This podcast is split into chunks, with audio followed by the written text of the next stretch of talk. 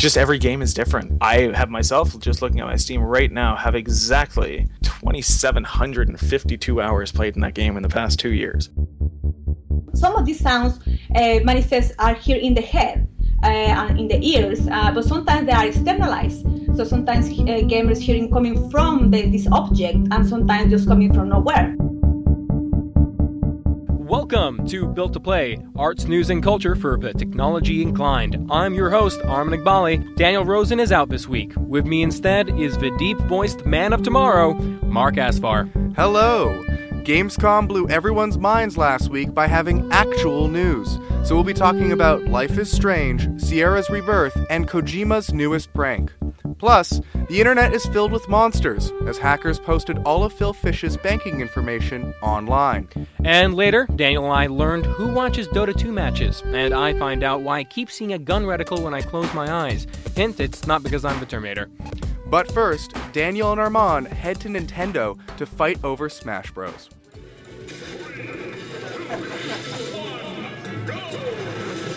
Yeah, I don't know. I think I'm pretty good at Smash Brothers. No, no, no, no. no. I, I really put my best in, and I that what that's what matters. That's what matters. If you put in 120 percent.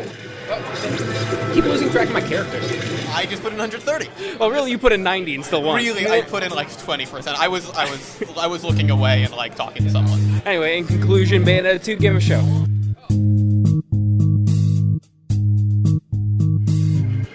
Putting on quite a show, little magician.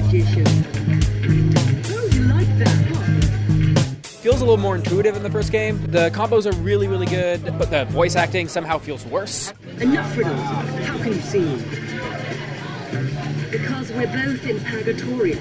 How does the gamepad work for it? Because I felt like the 360 controller was the perfect fit for that game. It doesn't really work with the Wii U gamepad, especially since there's nothing on the bottom screen. There's nothing there, just the, the exact copy of what's on the, the main oh, screen. So I mean, like, it's just like I'm so used to having the analog controllers below or below the action buttons that it feels weird every time I have to kind of mess up the camera. Mm-hmm. And as a result, it kind of gets a little awkward. even have any camera.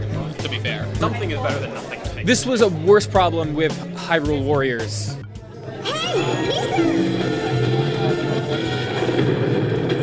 With, when it comes to Wii U games, like I found that the camera control kind of like it, you do kind of have to stop and do camera control for it. But then again, I also found that with Dynasty Warriors in general. I also played a little bit of Hyrule Warriors, and I played Midna, who was really cool, but it was just Dynasty Warriors with cute Zelda stuff.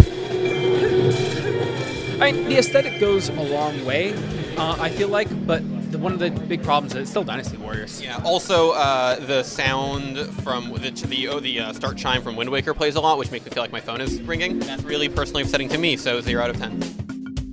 Smash Brothers so far has been, I mean, we had some issues early on with the, one of the controllers not being great. There was one controller with a kind of a weird C stick, but otherwise, uh, then I moved to another controller and I won, and that's what matters. Now that you've won, does your opinion change in the game? Now that I've won, it's the best game ever made. Um, I, it's I really like some of the new characters. I think we talked before a little bit about how little, cool Little Mac feels to play around. He feels kind of like a Smash Bros. character.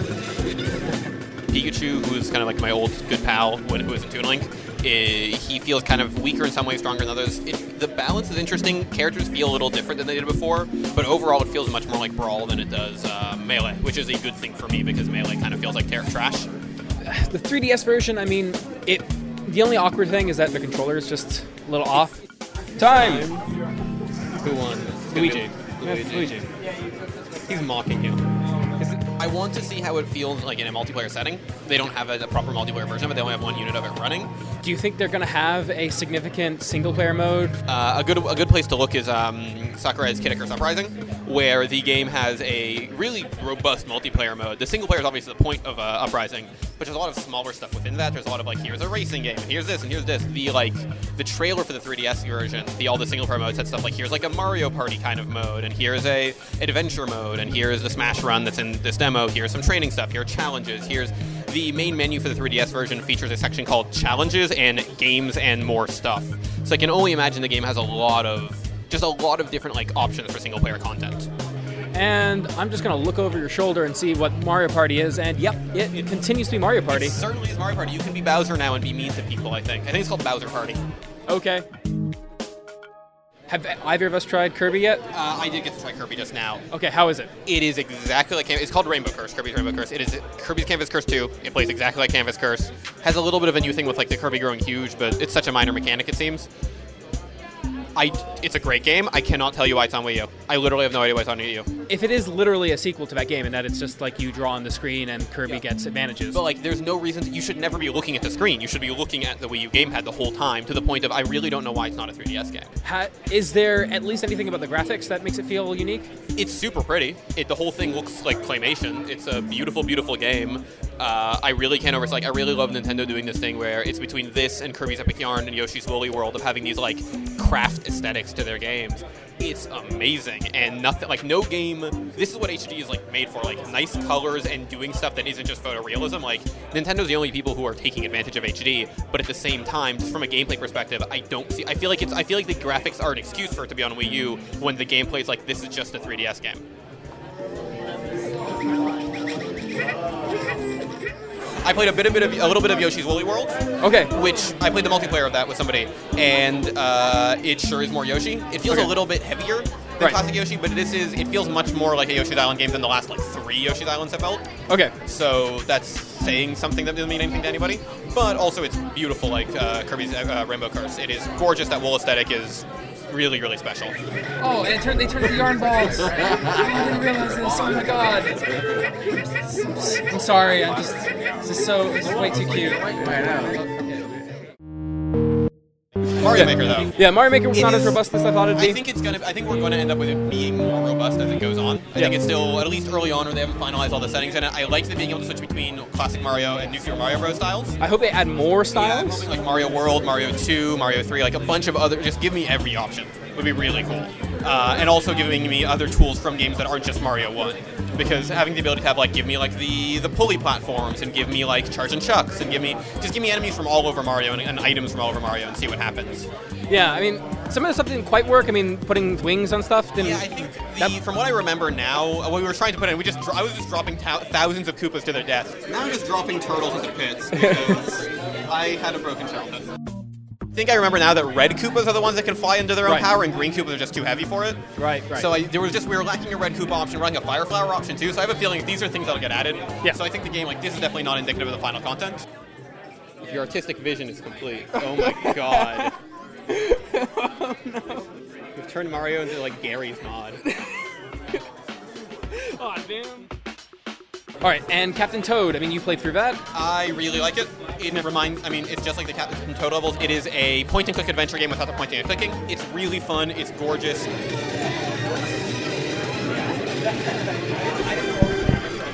Which reminds me of the Scarecrow sections of Arkham Asylum. Yeah, it's basically the same thing. Toad is basically Batman. Anything else? What did we try out? I mean, like, there's. Fantasy Life sure does look like. I mean, it's, it's already out in Japan. People kind of know what it is. Yeah.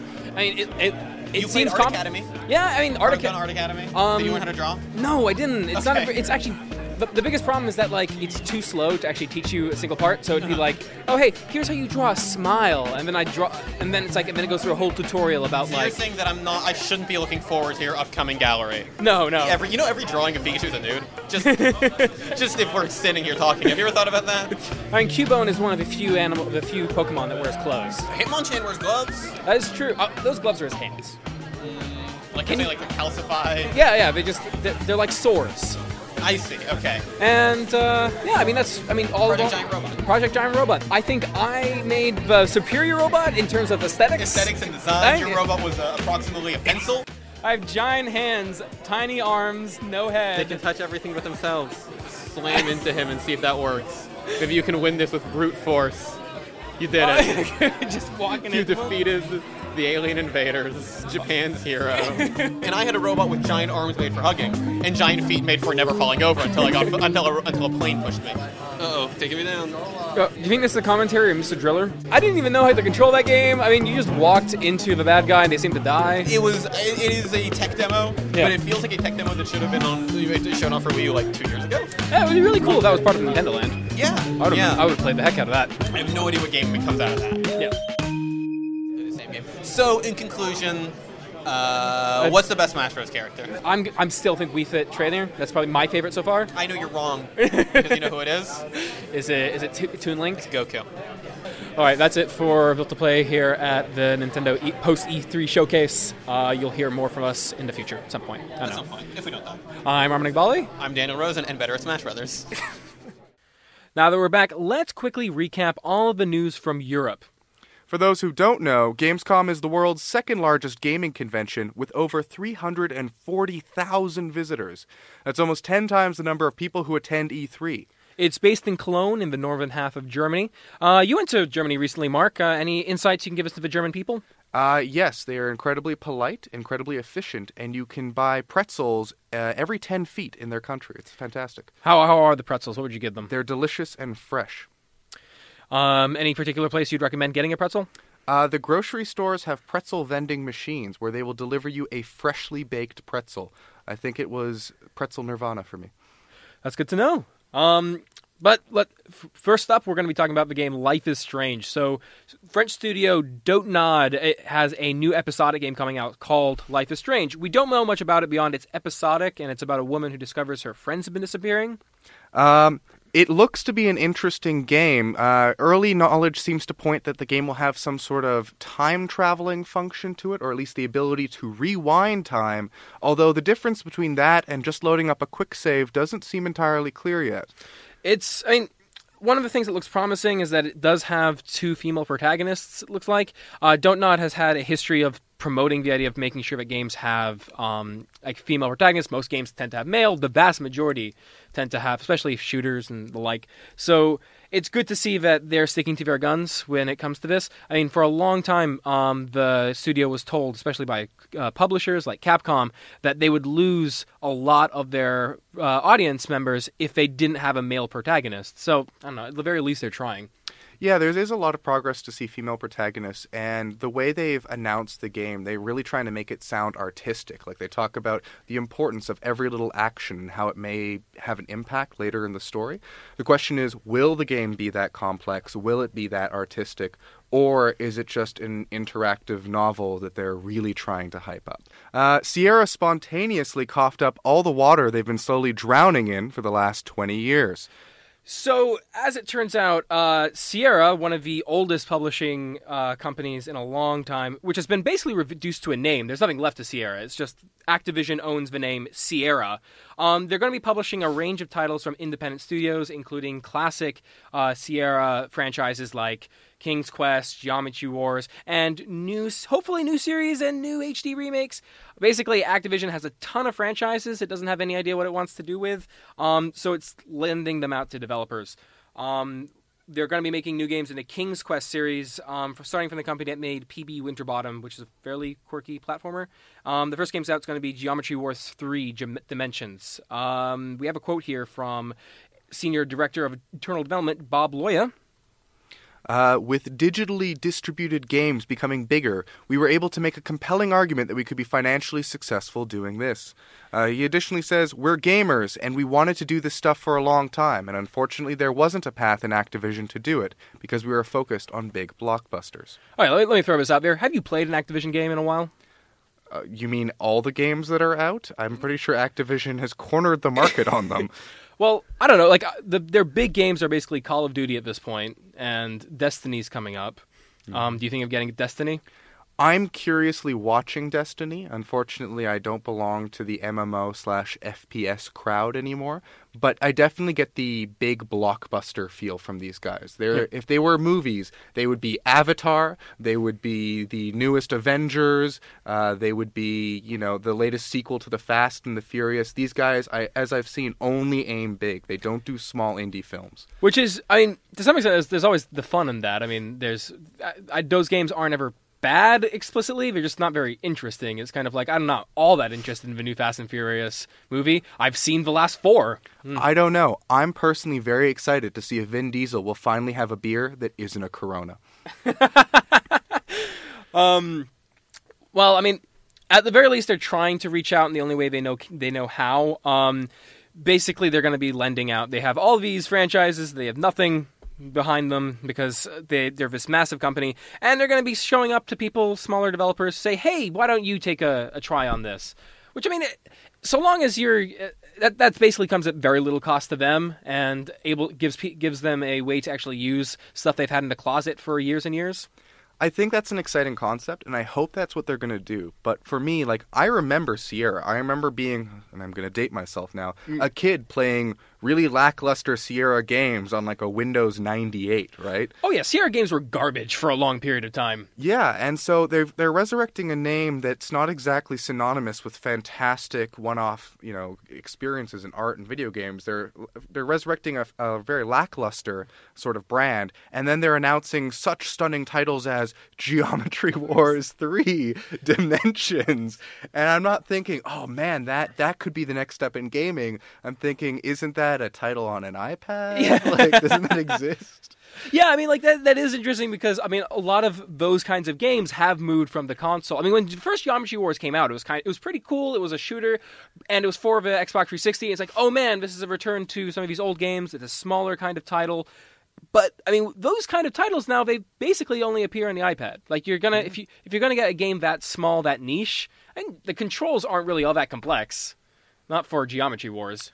Not really, and I just I don't see it being exciting and being particularly successful for this rebirth of Sierra unless it's Geometry Wars 3 Dimensions Extreme HD plus to be played on 5 monitors simultaneously with the highest end graphics card you can get. So maybe they'll pour resources into it and we can explore the future of Geometry Wars, but until I see that trailer, I don't think I'm going to be excited for this. So Sierra is a really, really old company when it comes to games. Um, they began in 1979 with a single 8-bit Apple II microcomputer, and founders Roberta and Ken Williams, love for storytelling, new technology, kind of drove this big growth in the adventure game series. Um, they did a, a bunch of notable ones like Leisure Suit Larry, Space Quest, Quest for Glory, King's Quest. The big problem is that people remember the highlights of those series, like King's Quest V, which is the best King's Quest by far, but the King's Quest 3 is like utter garbage, and anything after Ki- King's Quest 5 is also garbage.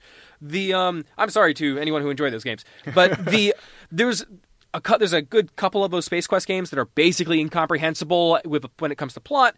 Um I mean Sierra is synonymous with nostalgia. That's that's their brand. It's old games that you might have enjoyed as a kid because you weren't smart enough to go out and buy a Double Fine game instead. Um, when it comes, I mean, are you looking forward to a Leisure Suit Larry game? Are you looking forward to having a guy in a Leisure Shoot walk down and point at busty ladies? Okay, so I'm I'm in no way excited for Leisure Suit Larry. That might also be because my my enjoyment and appreciation for all things fine evolved past that of a 12 year old, you know, a decade ago. But uh, I am excited, kind of, to hear about maybe a resurrection for like Quest for Glory, because I remember playing that the last version of that game before they sort of disappeared. And it's not that that game was great; it's that the game was weird. Yeah. it was like a mashup of like seven different genres, and I remember enjoying that quite a bit. As like, what will this game throw at me next? Will it be a puzzle? Will it be a weird component? Will I have it crash on me? Who knows? The excitement's abound. Uh, that, that's it's like that's a very Windows 98 thing. Will I have Will I have the surprise of having this game cra- crashing on me? Yeah, will, will QuickTime fail me now? so I, yeah, I don't, I can't see myself being excited for these games in the way I would like a really great indie release or a huge blockbuster that I'm a fan of. But I will watch them with curiosity, and perhaps one of those curiosities will have just enough going for it that I'll be able to put some money down. Well, uh, the one thing I am actually excited for is the new Silent Hill game, which doesn't look like complete garbage. Um, so I mean, this is coming from a couple, two really big designers here. I mean, well, one technically not a designers. Um, we got someone from Metal Gear. Yeah, so we have Metal Gear creator uh, Hideo Kojima and filmmaker Guillermo del Toro, uh, who did Pacific Rim, Pan's Labyrinth, uh, a lot of really great films. And they're sort of heading this resurrection to the Silent Hill series, and it's super exciting. So, and also like, there's going to be actor Norman Reedus, who, if you haven't seen The Walking Dead, he plays one of the characters on there, and he's going to be motion capturing for the the lead lead character. Have you do you watch The Walking Dead at all, or? Uh, I do watch The Walking Dead. I'm a huge fan of the series. I am already trying to predict what Easter eggs from the series will actually be in this Silent Hill game. There will be a crossbow. I almost guarantee. It's got, it's got to be a thing. If they don't, I'll be disappointed.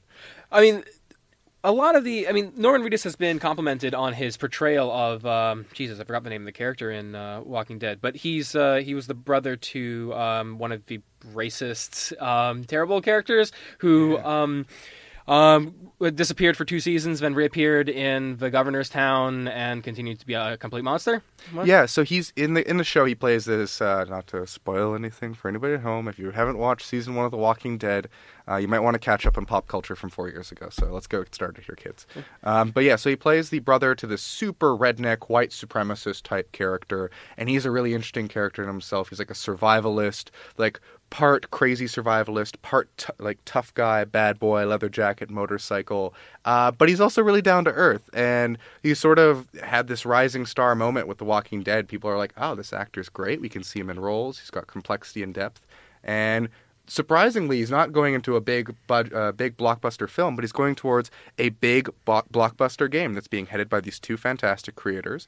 Uh, the game's been announced by Sony, um, and it's it's just like this is this this is really interesting, and I think it also proves that video games are sort of becoming more and more like big blockbuster films in the film industry, and that it's a very important film and entertainment uh, section for us. Yeah, I mean, oh, we'll, we'll, get back into that in a sec because I think that is an important point. Um, the game was announced by Sony as PT, which turned out to be a playable teaser um, for a game called Silent Hill. Uh, Silent Hills. Um, the teaser is actually available online if you have a PS4. It's a pretty good game. Um, it, from what people have been saying, uh, now this isn't even Del Toro's first time working in games. Del Toro has been like a big fan of working in the games industry. He's been trying to he was trying to develop a horror series with THQ, but THQ went completely bankrupt. Um, so that stuff just never got off the ground. Um, but Del Toro has had like a big ima- imagination. He's also had a history of having games just disappear, uh, games, um, movies vanish on him. But I feel like this is a this is an important point for people transitioning between mediums. The idea that um, filmmakers can lend equal value to games, and that games are just as important. That you can have a name like Guillermo del Toro in a role that is actually like driving the game forward. Yeah, and I think you see it like in the team they've assembled. So you've got Del Toro, you've got the Silent Hill series and the lore and the background to it. So you've got a recognizable title. You've got a real world, very good actor going in, and also this really cool release of the playable teaser, which is a Yep. really unique format to release and announce a game in. And so what this does, I think, is it's it's really exciting and it it's one of those moments where video games kind of become art, and it's one of those things I enjoy. And we saw that with other uh, major titles that have released lately that have been widely acclaimed, like Bioshock Infinite, where if you see some of the dev diaries on that, they poured so much time into finding voice actors and people to act out the character animations and to base the models off that it's almost like a film there as well. And these these high quality productions blur those lines and become a full entertainment experience. You're not just playing for a high score. You're not just watching people move around on a screen. You're interacting in a cinematic experience. It's going to be amazing. So the playable trailer is only available if you have a PS4, but sorry, Xbox One fans. But good news for you, um, Rise of Tomb Raider is now uh, available exclusively on the Xbox One.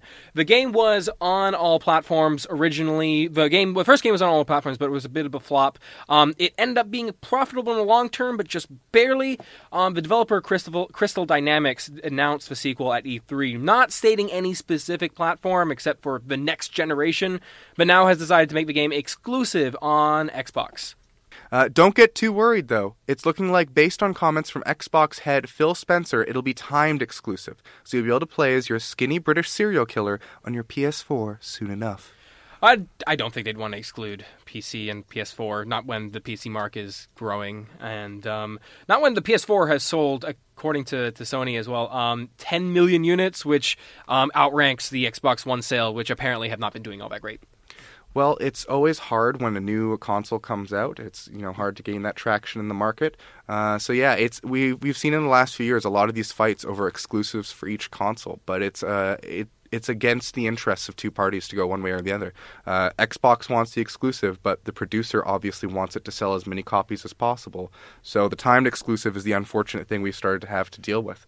I'm personally still waiting for the new Dead Rising, uh, Dead Rising to come out on PC because I want to play that game, but I don't want to buy an Xbox One to do it. Uh, so yeah, this is an unfortunate thing gamers are going to have to come to deal with, but it's the compromise we need to have in order to have successful consoles and successful games. In our next biggest story, hackers have dumped all of Fez designers Phil Fish personal information online in what has to be a really monstrous attack on on this guy.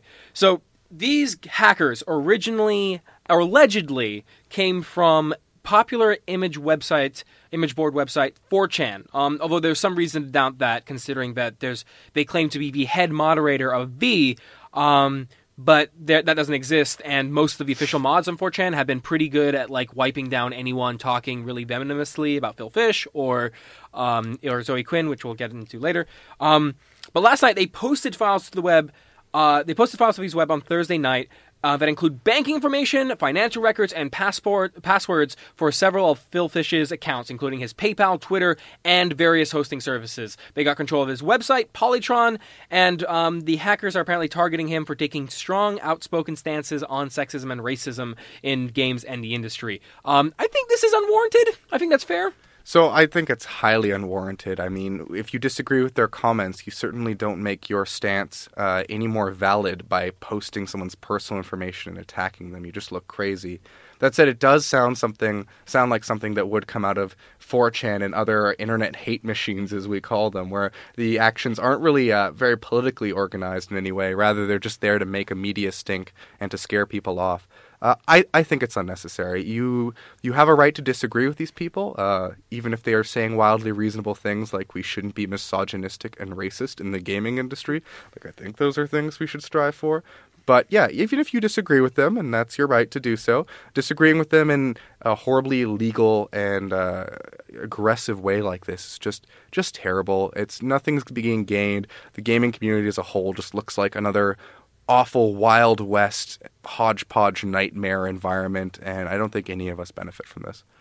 Yeah. Um, one thing is like by posting all this information online, they've basically ruined Phil Fish's life, at least for a short period. His social insurance number is available online. Anyone could commit fraud with with that. Um, they've posted access to a lot of his banking information. Easy to commit fraud. He had better be calling. Uh, he's a he's a local Canadian out of Montreal, so he had better be calling the uh, the big guys here, being the RCMP and.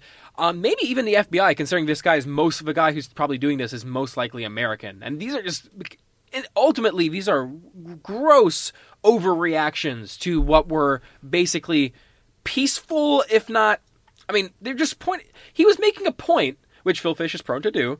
Um, and I, but I don't think that this is a reasonable response or an, a way you make an argument with anyone by basically holding their stuff up for ransom in a way that shames them publicly.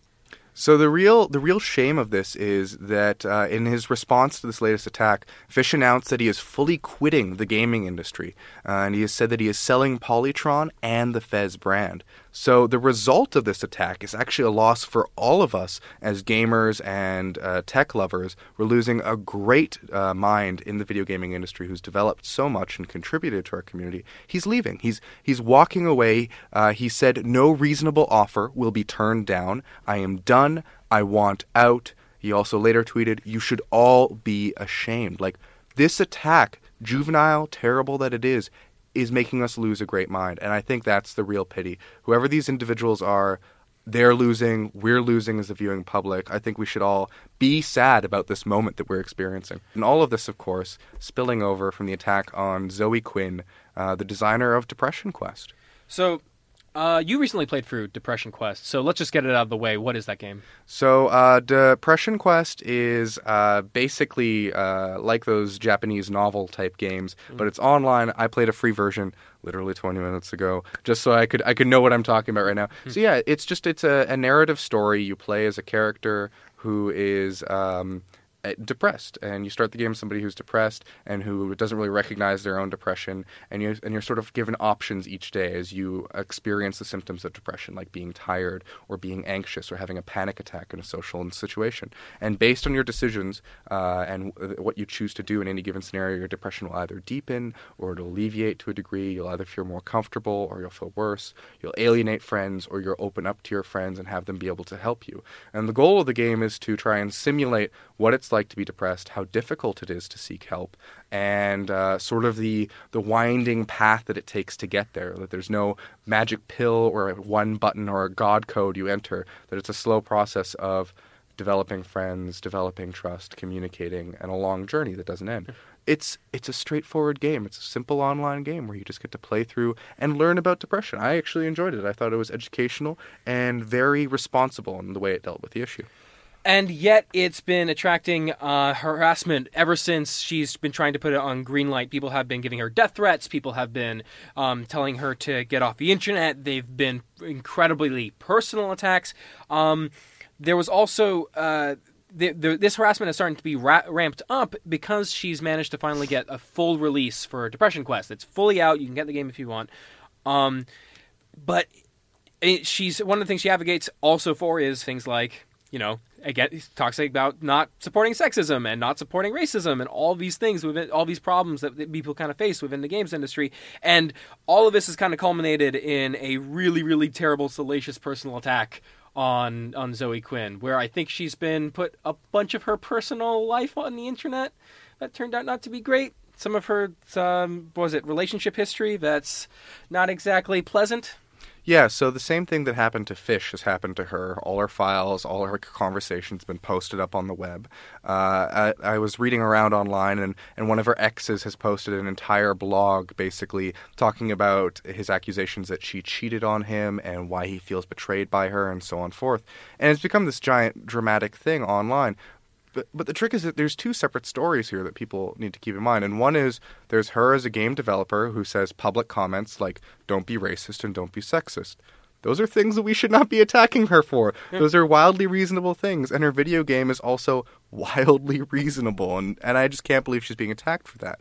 Anything aside from that, you know, whether these allegations are true with what happened between her and her ex boyfriend or, or other relationships like that, have no bearing on our public opinion. That's a private relationship. I'm sure plenty of video game developers, male and female, all around the world have had their own ups and downs and, you know, unfolding dramas. That's not our business as a as a viewing public, and it's certainly no reason to attack her and her otherwise really well put together game that is a very useful educational aid. I, People say that there's no problem with uh, sexism and misogyny in the video game industry, and this whole situation is a giant flare in the sky that just goes, lol, nope. And like on top of this, I don't think people really care about her ethics or her personal life. I think what they really care about is finding new ways to attack her because for whatever reason they they feel that this is an excellent avenue for her to to talk about how oh she's ruining video games because she put out a game that's vague that talks about an experience she went through as opposed to t- a game about a plumber who moves to the right. Like I I don't know. This just this just makes me angry. Um, but um, in less depressing news, um, Robin Williams may live on forever in World of Warcraft. Um, that's that's the only way I'm going to move through this next story. So, uh, Wowhead.com, a World of Warcraft database site, has found a non-player character called Robin in the data for the upcoming WoW expansion called Warlords of Draenor. Um, the non-player character is associated with a 3D model that looks an awful lot like Genie, the chatty genie from the, uh, you know, the movie Aladdin. Uh, you might have seen it. It's got a got a nice blue guy in there who grants wishes. Um, I don't did you watch Aladdin? Was that a movie you grew up in your childhood? Of course, I watched Aladdin growing up, and I got to see the early racist version before they modified it with that line about cutting off your nose in the intro title. Yeah, yeah, I was back in the day when Disney towed a fine line. Yeah, that was a great movie, and Robin Williams performed fantastic. I think he had a whole bunch of like improv that he did in there too, and some of the comedy and the lines. Great stuff. Uh, it's nice to hear that it's he's being commemorated in this game, and really he's being commemorated everywhere now. And it's a whole thing to talk about celebrity deaths and how they're commemorated in the media. I'm not going to do that though. My question is, if World of Warcraft is a new medium in which we can uh, memorialize the dead, what do we say for things like Barrens chat and constant raids and uh, just online gaming violence? Are we memorializing that as well? Oh, I would hope so. I mean, I, what really should happen is that we start putting statues up to the great raiders of history um, in the middle of Times Square. But maybe right next to Robin Williams, just saying, "Here's um, some great celebrities and or destroyers of uh, Arthas."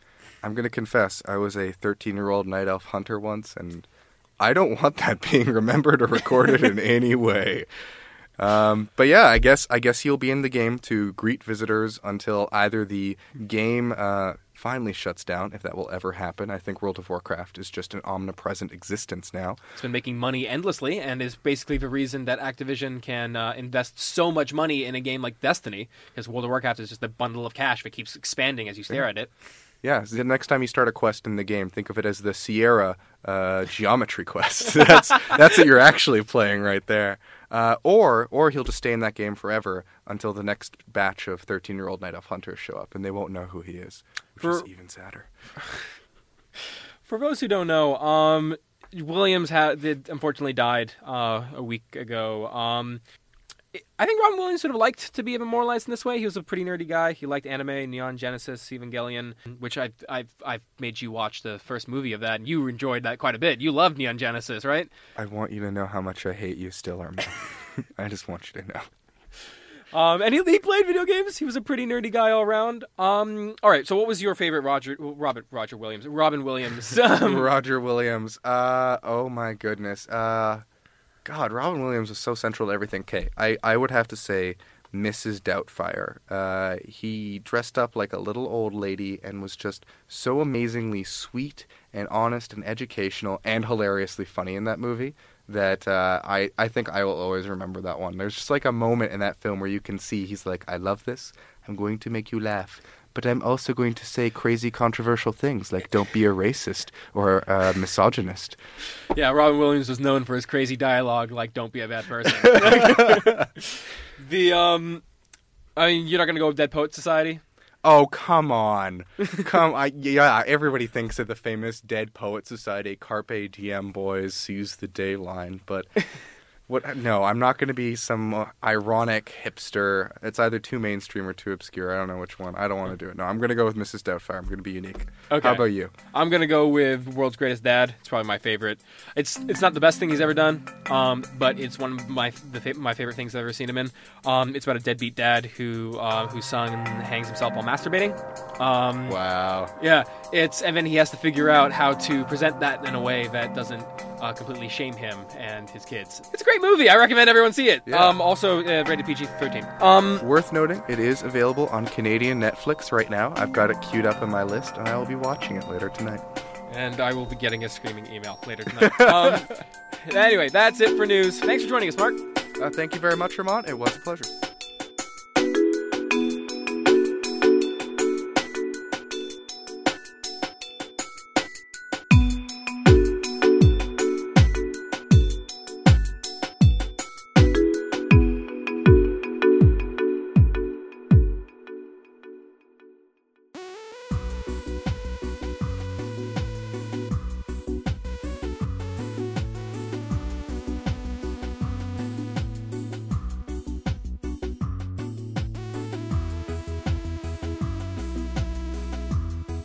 So thanks again to Mark and his sultry voice for helping us out in the bind.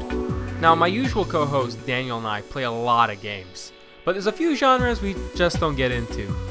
I don't play fighters, and Daniel doesn't play strategy games. But there's one genre neither of us have gotten into the MOBA. Short for Multiplayer Online Battle Arena, it's one of the most popular genres on Earth. Games like League of Legends have more players than Call of Duty and World of Warcraft, and the latter of which has at least 7 million subscribers. Dota 2 is another big MOBA, and back in mid July, it hosted its fourth annual tournament. Color us surprised when we found out that 20 million people tuned in to watch. It's like soccer or something. Anyway, Daniel and I did some research into who watches these games, and the massive tournament that brought them together. 15 minutes in, it's over. NewBee convincingly moving their way through the winner's bracket, and they will take the victory against Vici Gaming here at TI4. It's called the International, and it's as huge as Dota is complicated. Dota 2 was created by Valve in 2003 as a sequel to Defense of the Ancients. That first Dota was just a modified multiplayer map of Warcraft 3. It played like a strategy game focused on a single character, with all the weirdness that implies. Think of it like chess played by a team in a single forest map? As Daniel said, the game's complicated, but both games are huge and in more ways than one. This year's winner's pot was $11 million. The first place team won more than 5 million, and the runners up got more than a million each. That got people watching. Not just the biggest fans either. In a couple major cities, you could catch a tournament in a movie theater in the back of a sports bar. Just like you would the Super Bowl. Here in Toronto, you had plenty of options. At least two movie theaters hosted the event. The biggest art house cinema uh, in the city, the TIFF Bell Lightbox, had it playing, It was also in the Regent Theater, which is one of the oldest cinemas around. which is where Shane Perrin was that Sunday. We were doing the raffles at the end, and uh, we had a couple pizzas left over as well. So we, at, at a certain point, we we bought a little bit too too many there. So we were do- raffling off pizzas with some of the Dota stuff that we were giving away, and so one of the guys came up, and once once we called his name, he just starts freaking out, just so excited. He ran down the aisles, just high fiving everybody he could, grabbing his item, and then yelling out right at the end, "Free pizza for my row!" And it was it was just a great time, and he it was it was quite a highlight. The turnout at the Regent was pretty good, even if the tournament was a little slow this year. The cinema was about halfway full, and news outlets like the Globe and Mail and CBC even stopped by to take a look. 12 noon at this Midtown theater, fans are already lining up, buying tickets, not to watch a movie, but to watch other people playing video games. Shane's a part of esports gaming events, which ran the gathering at Regent Theater. Until recently, they just planned small scale tournaments, but those are a pain in the neck. They're three day events with a ton of equipment and expenses. So in 2013, they began hosting viewing parties for games like Dota 2 and League of Legends, with the hope that those would attract a bigger audience. When we host stuff in Windsor, we managed to get we managed to fill up at about 120 people at our LANs, um, and we kind of cap at for League of Legends. We have to cap at 16 teams. Um, doing uh, tournament bracketing systems for past 16 teams is just a headache and a half. You have to push it past a day's uh, a day because it goes past eight hours, and realistically, we can't have everybody sitting around for that long.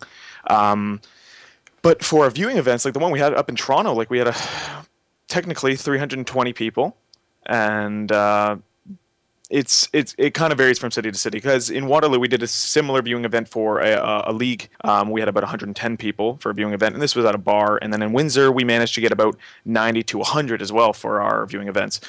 Um, so Toronto is obviously just the avenue for it um, uh, for the for these types of events, anyways. But we're tr- uh, like the LAN scene in Waterloo has kind of been sh- overshadowed by. Uh, uh, a lot of clubs actually. A lot of clubs hold uh, these events at the university. So when we come in and try to do uh, try and do a LAN uh, it's already the, the market's kind of saturated. What's the appeal of Dota 2 to you? uh it's just every game is different. It's it's amazing. Uh i have myself just looking at my steam right now have exactly 2752 hours played in that game in the past two years. Um I am known to be addicted to video games, but that has definitely taken the cake on the most addictive one for me. It's just really jumping into a, a game, and it's the same characters, same map, literally the same map. Nothing changes. Um, and these characters, uh, you have a pool of about 120, 130, I think, and uh, it really it's it's so different every single time because not only do you have multiple instances of uh, different five sets for your teams, like different uh, different five characters every time for your team. So the, the makeup is different, but also you have a bunch of different people, like even randoms that you've never played with before, playing those characters as well, which makes them inherently different as well. So the appeal is just variability. Esports like Dota may be growing, but they're not universally popular. Most of visitors to the show had played Dota or were friends with people who did. It's a hard game to understand and a harder one to play well. And with costs ranging between one to four thousand dollars a show, that gets expensive fast. it's it, I I was even daunted by the task of starting Dota 2 myself when I did. I it was my first MOBA, and uh, it, it it is extremely daunting just looking at the game and seeing a 5v5 and I remember sitting there watching my watching the first game my friend was trying to show me and I had no clue what was going on. I, I feel like Valve is really, really helping you out because even within the uh, within the client, uh, they do have a training training modes, and they have uh, basically these on these uh, sessions where you can go in and just learn to play the game as you go. But there's also uh, uh, multiple other things that that Dota is doing properly, and it's it's, it's it shows with the numbers because at the last TI was there was 300 or th- 3 million active users and uh, this year they're at 9 million. So they've tripled their user base. Now, last year, granted, the game wasn't even released yet. It was re- released just before TI, so uh, it was still in beta at that time. Um, but they're still working on it. But clearly, League is doing something right, um, considering they have easily the largest user base for an esport uh, at the moment.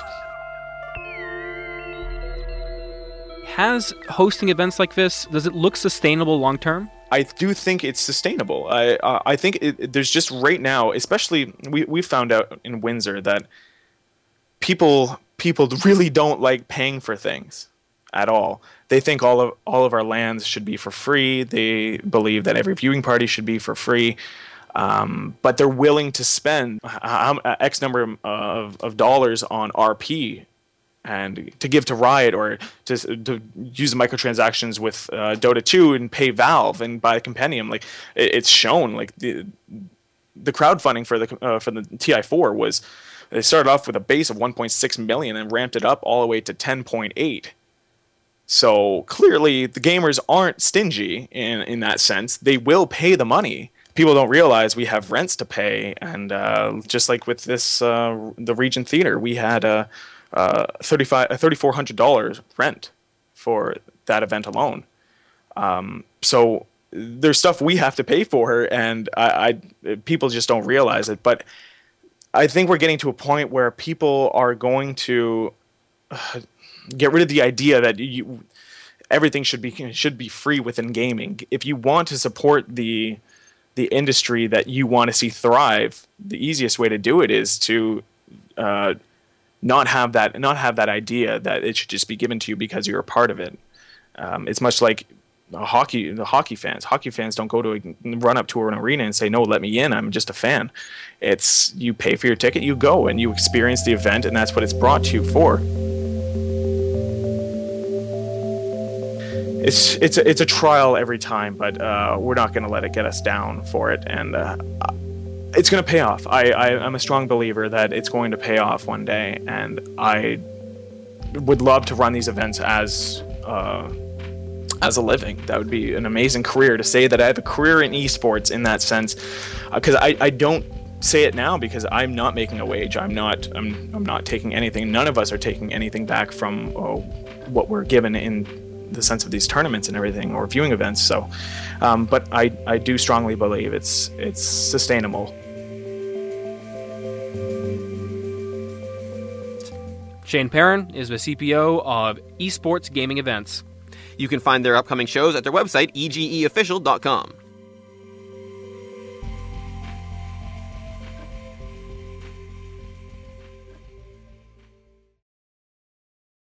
Games leave a mark on our psyche. We get an adrenaline rush from winning a round of Street Fighter. We want to throw a controller across the room after an hour of Dark Souls. And sometimes, as you close your eyes and lay in bed, you're still playing that game, just in your head. I know I've settled in for a night after an hour of Tetris, and after I drifted off, I still heard the theme playing.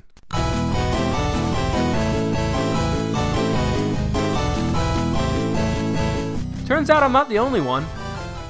It's a guy that every time that he hear a football commentator uh, to say that the game may go, the football game may go over time, he hear in his head, overtime, overtime, overtime. Overtime! You know, this is from, I don't know if you recognize it, it's from a Team Fortress. And uh, there is other cases, for example, a, a, a guy driving on their, um, a sign in the road and he hearing his mind, checkpoint.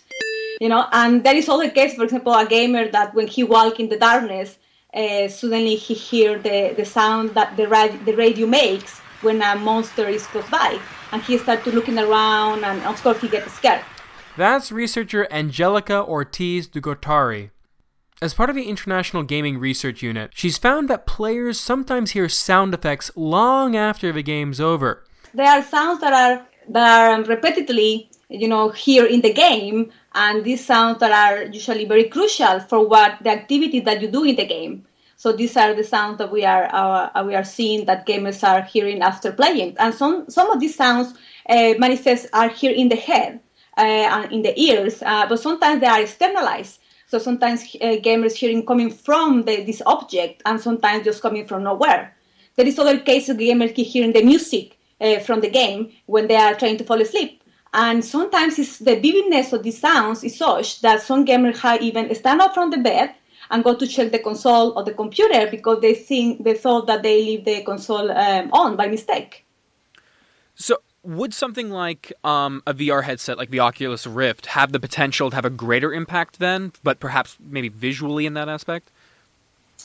Well, I mean, we see that this experience happen even with games that are very old games. Mm-hmm. So not necessarily, you know, our mind is very malleable and we establish association with everything, but because uh, augmented technologies, uh, advanced technologies are they're, they're um, they facilitate to get more immersed in the game and become more realistic. Is is expected that this experience become more memorable, and this may have more strength effects, but we don't know. It's not just sound either. Angelica's worked on other studies that say visuals can stick around as well. Health bars or text boxes can hover in the air after a long playtime. These effects are all a part of game transfer phenomena, which Angelica has been very keen on researching. Well, game transfer phenomena is the transfer of experience from the virtual world to the real life, and this manifests in different sensory modalities. For example, like altered perception when you keep hearing or seeing something from the video game, as well as automatic mental processes when you keep thinking about the game or when you've had the urge that you want to do something as in the game, when you, for example, feel the urge to climb buildings uh, you do this kind of repetitive climbing in the games, or also when you do some kind of voluntary or involuntary behaviors. Uh, so it manifests in different modalities, and some. But the core of GTP is or GTP is uh, how um, this that sometimes this experience can trigger by objects that have been simulated in the game, and when you see it in real life, you know this happen. That part about behavioral changes caught me off guard, as you might be able to hear in this next part. So this goes well be this can go well beyond just audio and perhaps some visual. Yeah, well, it's go it's go below. I uh, it go beyond this. I mean, this is the third study, mm-hmm. and before we had the automatic thoughts and behaviors, and before this it was the visual. We was focused about these uh, people actually see, seeing objects, uh, images from the game in the back of the eyes when they are trying to fall asleep or also seeing, uh, you know, with open eyes when, for example, seeing menus when you are in a conversation and suddenly a pop up pop up a menu in the, in the corner of your eyes, or seeing co- maps in the corner of your eyes, and behaviors, you know, when you actually had done some kind okay, of action. Okay, in case you didn't catch that, game transfer phenomena can go well beyond audio visual. It's not a simple residual glow or buzz. GTP can lead some people to apply bits of game logic to real life for example, uh, as a gamer that it's a couple of gamers because I have seen this experience a couple of times. Is a gamer that he saw a bridge and he wanted to use uh, this the hook to hang onto the bridge, and suddenly his his arm moved involuntarily. So we have these you know involuntary movements when you want to use some um, video game element in real life, and this is very common. Sometimes this is this happens just as a thought, you know. You feel like, hmm, it would be nice to have a I don't know, a portal to go home quickly. And then other times, actually, eh, you know, oh, a map. Oh, it'd be nice to have a map. And some gamers actually see the map, you know. So it's manifested in different ways, and according to how is the manifestation, is how these game transfer phenomena modalities have been divided, and these studies have been analyzed. Before you get worried about whether Battlefield 3 creates gamified Terminators, know that GTP is mostly harmless. It can be annoying, disconcerting, or downright strange, but the effects are temporary. And research suggests that you need to be playing for hours to even experience them. The main objectives of my project against of the phenomena is exactly to inform and demystify this experience so gamers uh, understand that these are normal phenomena that is manifesting in these cases with video game contents that can be sometimes bizarre but not necessarily is a sign of dysfunction. If you are having this for, for long periods of time and you are experiencing distress, you should be able to talk about that. But how we talk about that if we say if we say to someone that we are hearing voices or we are seeing hell bars above people's head, they may think that we are getting crazy, that something is going wrong with us um, as a players. So so the, then then uh, then this is why it's important you know to distinguish and, and to, to identify that these are phenomena that have happened for many people uh, many different gamers have reported similar experience in the same games. So, and this is one of the objectives, you know, it, it kind of motivate people to talk about that and don't feel afraid to be stigmatized for their experience. And I strongly believe that this can help us to encourage responsible and safe gaming. In short, if you hear a Marine yell, Go, go, go! while getting on the bus, maybe it's time to take a break from StarCraft. But still, these effects are relatively common. Even Angelica's heard sounds from time to time. Well, I have one that is auditory that every time that someone told me, wait, I, I hear, I'm coming. You know, this is from Resident. Yeah, so Resident 5. Take it! Okay. I owe you one. Well, I'd like to thank you so much for your time. This has been a fascinating conversation. Yeah, thank you to you. Angelica Ortiz de Gortari is a psychologist and doctoral researcher at Nottingham Trent University. You can find out more about her research at GameTransferPhenomena.com.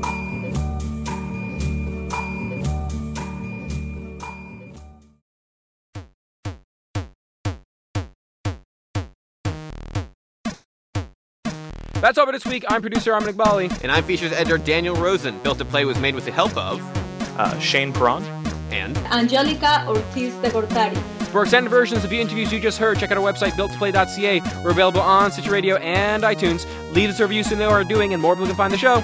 we're usually there at the Scope of Ryerson at 1 p.m. But tune in anyway. Maybe we're not on, but you should listen. Music for the show comes from the Free Music Archive and SoundCloud, so thanks to everyone out there for making music freely available for us to use. And extra thanks to the guys at Nintendo Canada for letting us go and see a few games. Just a reminder, we update the website every Sunday. You can find me on Twitter at Flarkon, that's F L R K C O N. And you can find the whole podcast at Built to Play. And I'm at Daniel underscore Rosen.